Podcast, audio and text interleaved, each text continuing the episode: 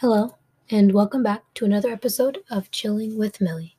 In tonight's episode, I will be discussing a very important topic to me, and that is eating disorders, as well as body shaming. I will never understand how and why someone's body size will ever affect someone else. It absolutely baffles me how inconsiderate and degrading people are, especially on social media and behind electronics. I will also never clearly understand why some parents feel the need to comment or make fun of their child's or another child or adult's weight and size. If it is not your body, then you do not really have any place to call someone out. And I understand that maybe there are times where, you know, we openly joke, but sometimes if you read the room, you can tell when a joke has gone too far and has hurt someone deeply seems that sometimes parents and other teens and children and adults just want to constantly prove how flawed you really are. But the moment you call them out on their BS, what do they do? They get butthurt and become defensive and deny, deny, deny. That is the uttermost rude and inconsiderate thing to do. My body, just like many other children and teens and other adults, is mine, and therefore I make the decisions on what I want to do to and with my body. As long as I am not hurting myself, I can self govern without help. but that just seems to be a problem for some people, and that is that is a bunch of crap. It is always easy to point out flaws in other people, but not ourselves. I understand that, and you know, we all go through periods of judgment. But when someone tells you that your words hurt, you stop. You do not say, Oh, that is not what I meant, or When did I say that, or What do you mean? When you say um, rude things to people, the only thing you should really say is, I am sorry. I will learn from my mistake, and I will not say it again. But the problem is that sometimes they may say those words but not mean them, and then the next time they call you out on your weight and they call you out on how much you are eating, and then become oblivious to the previous conversation you already had about body shaming. And that is just a shame. There are many things I can tolerate when it comes to me personally. I can tolerate racism, I can tolerate sexism, and I can tolerate people wanting to argue with me about my personal choice of going vegan. But one thing I cannot tolerate, and the thing that sort of tears at me, is body shaming. And when people say, you're eating a lot, or that's a lot of food, are you sure you can finish all that? You're going to get fat, you're eating too much, you've gained weight. Why don't you eat? You've lost weight, you're basically turning into a skeleton. Look at you, eating again you you're always in the kitchen eating. It is always it is always something. And when those things are said over and over and when your flaws are constantly called out and you're always hearing something negative being said it eats away at your spirit and it feels almost as if you are not even seen as a human. You are just seen as a punching bag. When someone just picks and picks at you it can feel like you are beginning to lose control of your emotions and you may feel out of place and alien to your surroundings. That is one of the many worst feelings. And then you may hear the words, sometimes you just have to get over it, or, you know, they mean no harm. You have to be strong and not let it get to you. You can't take those words to heart. But some people are different. Personalities are different. Some people will take harsh words to heart, and some will just let it pass by. Not everyone's going to be the same and think the same. The problem with parents saying things like you can you can't let the the words get to um, get to you.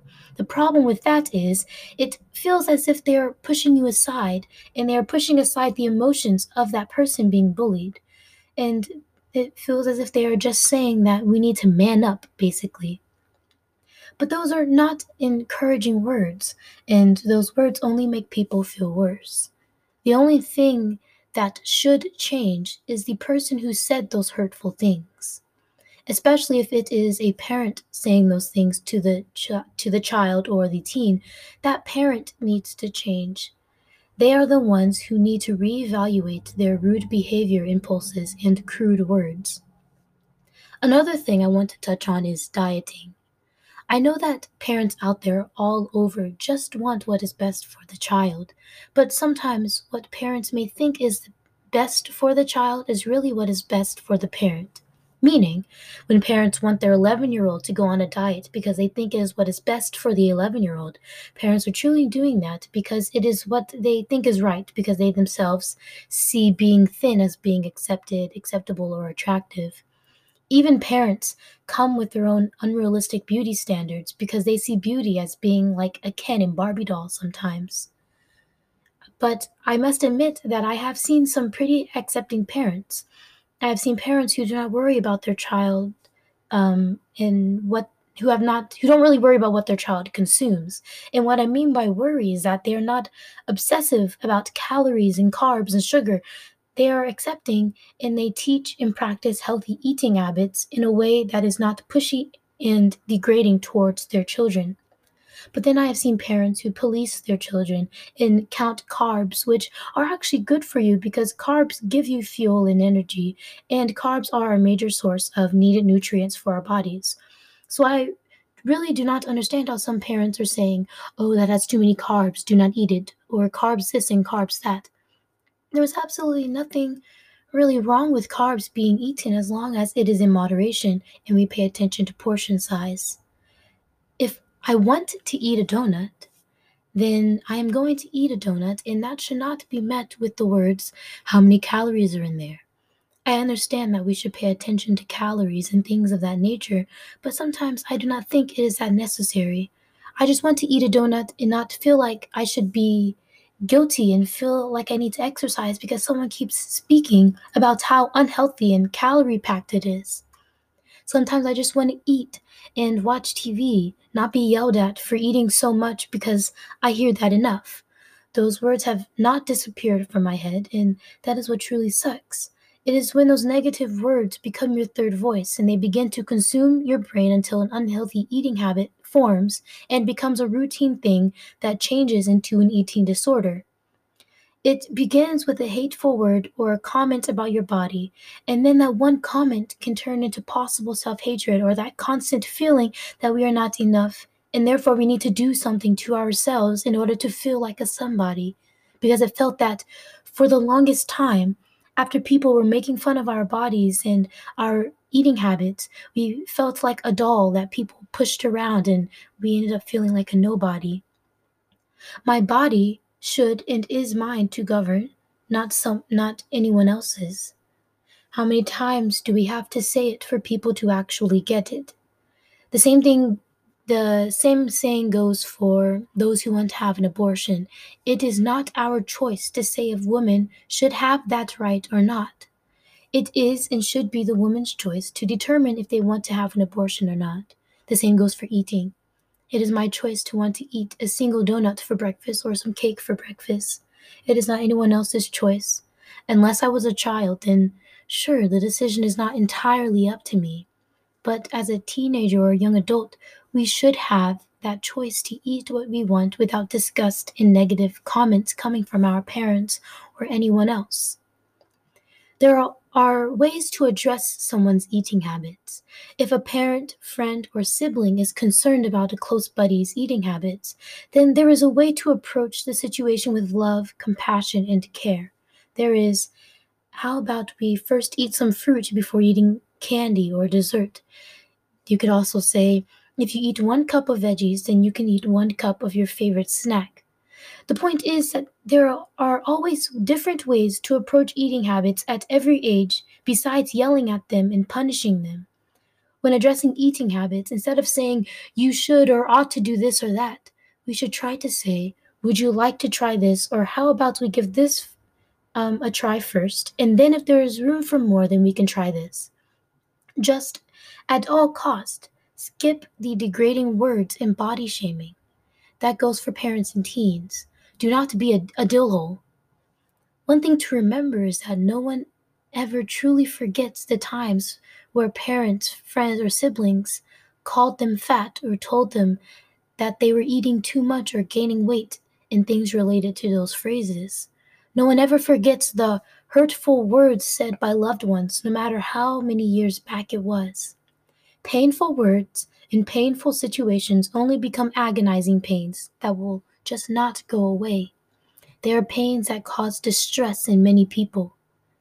I know that sometimes I, I wake up feeling like a boss, you know, I feel confident. But then the minute I begin to self analyze and when I read too much into my thoughts that either have been hidden away for months or years or thoughts that just appear, I begin to feel a bit depleted and disassociated from my surroundings because I feel uncomfortable with my body and how it and how I look and how I look to others. I always think about if I look weird from behind. You know, it's just the small things that have accumulated from this idea that, you know, of, of body shaming, of how uh, eating habits equates to getting fat or being too thin or whatever it is. It's just the negative connotation behind eating that has followed me and, and probably followed other people around that just sometimes would make us feel uncomfortable it just I accumulate so many thoughts and then I feel my soul leave my body and I basically become a zombie because I have been become so uncomfortable with who I am. I live, breathe and and walk, but I I feel empty because I think about every negative thing said to me or said about me regarding my body and eating. Sometimes those thoughts just appear out of nowhere, and it does not even matter if the situation I am in has provoked and tugged at my emotions. Sometimes, when we encounter emotional and negative situations after some time, we may think that we are fine and we have learned and we have learned how to become stronger from it. So that means we can put that behind us. But those same feelings come back to you a year later, and you realize that what happened to you when you were eight was never really resolved, and now you are 19 and still feeling that moment over and over. That is the absolute worst feeling. It becomes draining and so heavy that it feels like we can't carry it anymore, so we just forget it ever happened. But an issue not resolved but ignored instead always comes back at our lowest and most painful times because that damaged tissue has left an internal scar that was or has become unbearable. This is why we need to stop body shaming. For the person suffering, sometimes the pain becomes way too real to the point that it just diminishes this our, our sanity and our well-being. Instead of shaming, we should be loving or staying out of people's business. If me wanting to just allow myself some sweets once in a while does not affect me, then why should it make you so upset? If everything is in moderation and is decent and or healthy, then why should my weight bother you or anyone else? Now, I am going to list some things to know about eating disorders. This information comes directly from Healthline in an article titled Eating Disorders Aren't What You Think Nine Things You Should Know. The first thing they list is that people can look healthy. Someone with an eating disorder will not always look thin, and they will not always be someone who carries some extra weight. They could be people who are at a normal weight, who has typical anorexia, like uh, atypical anorexia or bulimia nervosa. Atypical anorexia is presented as someone who has a normal body weight, but they have the same behaviors as someone who may experience body image distortions, and they may feel the same fears as someone who has anorexia nervosa. They may not be underweight, but they may lose weight and may weigh less than their typical body weight. But weight loss is not prevalent in all individuals. Some of the criteria of diagnosis found with anorexia nervosa is also found in atypical anorexia. Another thing they list is that an eating disorder is a health crisis. To some, it may appear that an eating disorder is easy to overcome if the person just eats. But it is not always that simple. Eating disorders can affect the entire psychological well being of an individual and can be tough to overcome, especially when you have people who sometimes feel the need to point out how small or large someone is and equate that to a certain level of beauty and acceptance. An eating disorder is not a choice. It is not someone just trying to gain attention and, and, comments. An eating disorder develops for different reasons, and those reasons are not really for us to know. It can start off as one thing, and then it turns into a more serious case. We will never truly understand unless we have experienced it, but it is not our place to negatively judge how much or how little someone eats. One thing we need to remember is that an eating disorder can affect anyone no matter size and looks.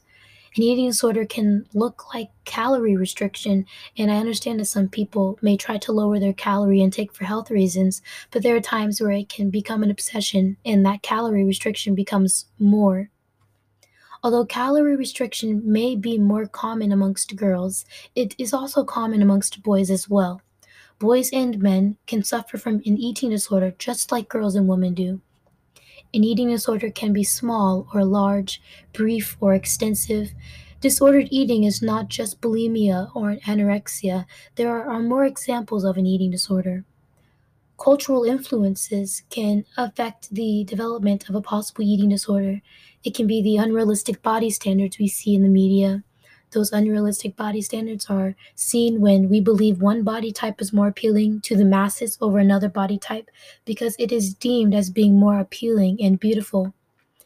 I know that we may deem being thin as being more appealing to being bigger, and when we are constantly fed that idea, it can set unrealistic beauty standards, and it makes men and women believe that in order to be considered angelic and ethereal, we must be perfectly thin, slim, and tall.